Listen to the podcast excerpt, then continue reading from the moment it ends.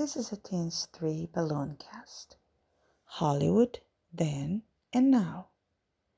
Hollywood is famous for its film studios and for big, exciting films such as Star Wars, Titanic, and The Avengers.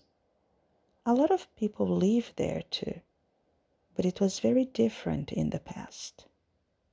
In 1900, Hollywood was a small village near Los Angeles.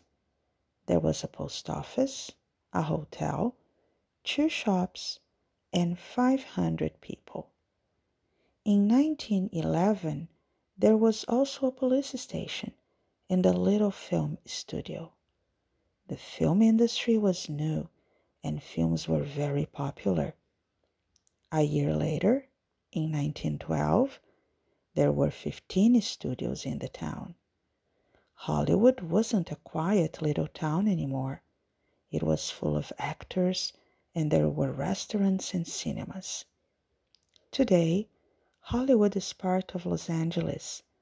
There are busy shopping centers, modern hotels, and theaters.